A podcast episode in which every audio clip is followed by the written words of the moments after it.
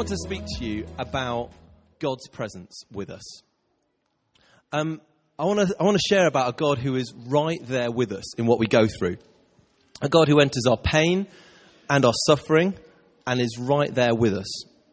You see, at the heart of the Christmas story is this staggering idea, this staggering fact that God, the star breathing, almighty, powerful, all powerful creator of the universe, would enter into that universe, into our earth, as a tiny, fragile human baby.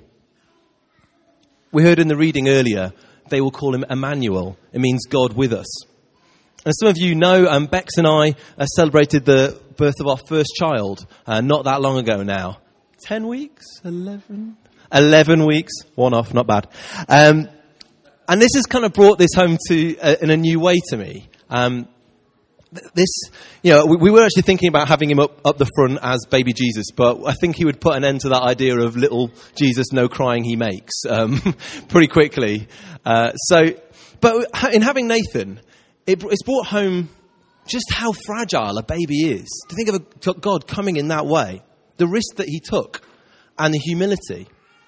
Know, babies are so fragile, aren't they? Every time I go to put um, a baby grow or anything with a sleeve onto Nathan, um, I find myself very, very carefully pulling down the sleeves. And, and I'm, I'm, thinking, because his hands are so tiny, I, I, keep expecting one of his fingers to kind of break off. So I'm just gradually kind of inching a, a, sleeve down until I see a hand appear. And then I kind of count the fingers go one, two, three, four, five. Good, they're all there. There's none stuck in the sleeve. To think that God came like that, that Mary nursed Jesus. That he, he depended on her. He, he, he had to feed from her. You know, I don't know what they did for changing in those days, but he would have, she would have done something. Yeah, this is a staggering fact. Jesus is God incarnate. It means God in the flesh. We heard in the reading, the Word became flesh. The Word is Jesus. The Word became flesh and walked among us. The message of the uh, translation of the Bible puts it God moved into our neighborhood which I quite like. Jesus is God in the flesh, and He came into our world, He came into our mess to save us. But some of you might say, well, why? Why did God choose to leave His throne? Why did He leave that and come to this earth? Why would Jesus lay down His godhood, His power and majesty, and enter in the world as a, baby born into a smelly stable?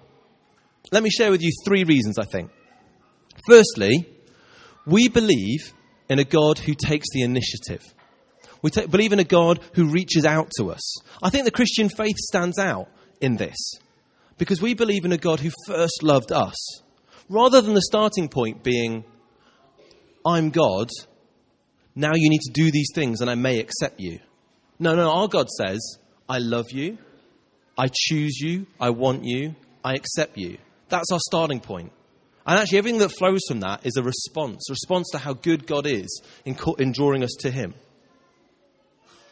When Jesus came to earth, it was the ultimate statement of God saying, I love you, I'm for you, I'm committed to you, my people.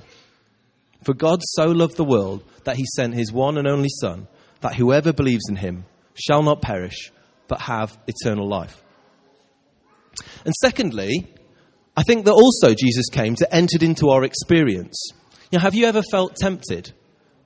Jesus felt tempted. Have you ever felt sad? Jesus wept when one of his friends died. Have you ever felt rejected? Jesus' hometown made fun of him, said, Isn't this a carpenter? What's he doing, doing all this stuff? Have you ever felt betrayed? One of Jesus' closest friends betrayed him.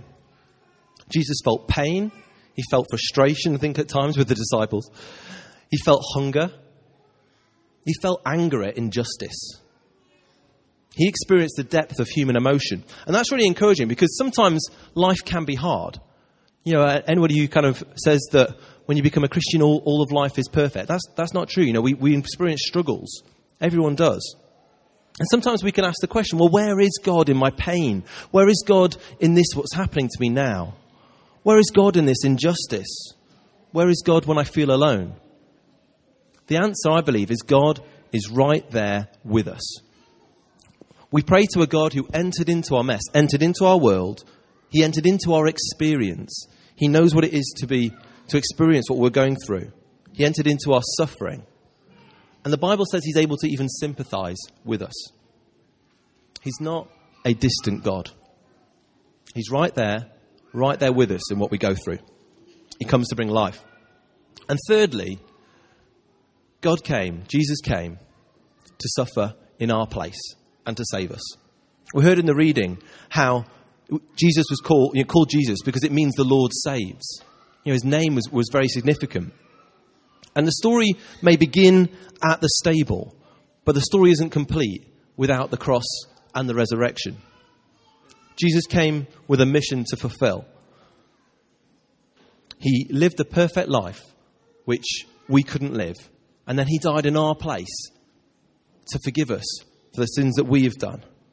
It, it's Jesus' will. We heard again in, in Jonah's reading how his own world that he was created through him rejected him. Yet this is all, was all part of the plan. It was for our sake, for the things that we've done, they were put on him. This is the good news of Christmas. A Saviour is born, someone who can save us from what we're in. A Saviour for ordinary people like the shepherds, like you and me. So, what does this mean for us today? Well, you know, if he took the initiative, he loves us, he entered into our experience, and ultimately, he took the punishment for us. His love is that extravagant. He really, really loves you. And our, our reading said, To all who receive him, to everyone who says yes to him, to those who believe in his name, he makes them children of God. What does that mean? A, what does it mean to be a, ch- a, child of God? Well, I was thinking a little bit about Nathan's experience um, the other day as we went to, to Notcutts and we finally got our Christmas tree and we got our lights. I was thinking about when we left home, he was just in that thing where his eyelids are just starting to close. And then his, he loves car journeys, so he was out. The car journey's great. Thank you, God, for giving me a child who loves car journeys. I really appreciate that. And he, then he slept all the way there. And so when he woke up, he was in this strange place, the middle of Notcutts, with bright twinkly lights all around him, bouncing off baubles. And it must have been really weird to wake up and think, what on earth? I was at home a minute ago and now I'm surrounded by twinkly lights. But then he looks up and he sees my face and he sees Becky's face and he smiles at us. And there's something in his world where he doesn't really need to know exactly what's going on. It's all a bit strange. But he sees us and he knows safety and he's happy and he smiles. Let me relate that to what it is to be a child of God. At times, I don't know the answers for what I'm going through. There are times in life I don't really know what's going on. But I do know I have a good father who is there with me. And when I look up and see him, I know safety, I know peace, and I know joy. So, you know, maybe that be your encouragement this Christmas that God is right there with you. I can't promise that all circumstances will change, although He is a deliverer and He does save us. But I can promise you, He's right there with you in the midst of it. He knows what it's like. He cares for you. And if you'll pray, He's right there with you to help you. In a moment, I'd like to pray for us. Perhaps what you've heard today has made you keen to find out more come and, and speak to any of the regulars here at Forest Town. Come and, uh, and talk to us maybe with the person you came with, or come and speak to me. Perhaps what you've heard tonight, today has even made you think, I want to, I want to receive that offer. I want to be a child of God. I'll pray there'll be an opportunity to do that today. Let's pray together. Thank you, Father God, that you entered into our world to save us. Thank you for Jesus. Thank you for the gift he is. Thank you that because of Jesus, we can be forgiven and know you and make a fresh start. Today, I pray for any who want to make that fresh start today.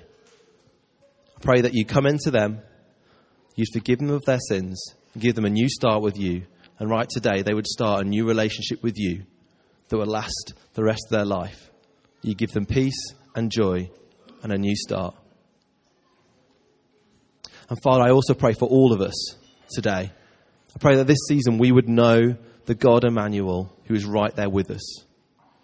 Give us peace in the stress, Help us to prioritize what's really important this time and help us to remember you. And thank you, Father.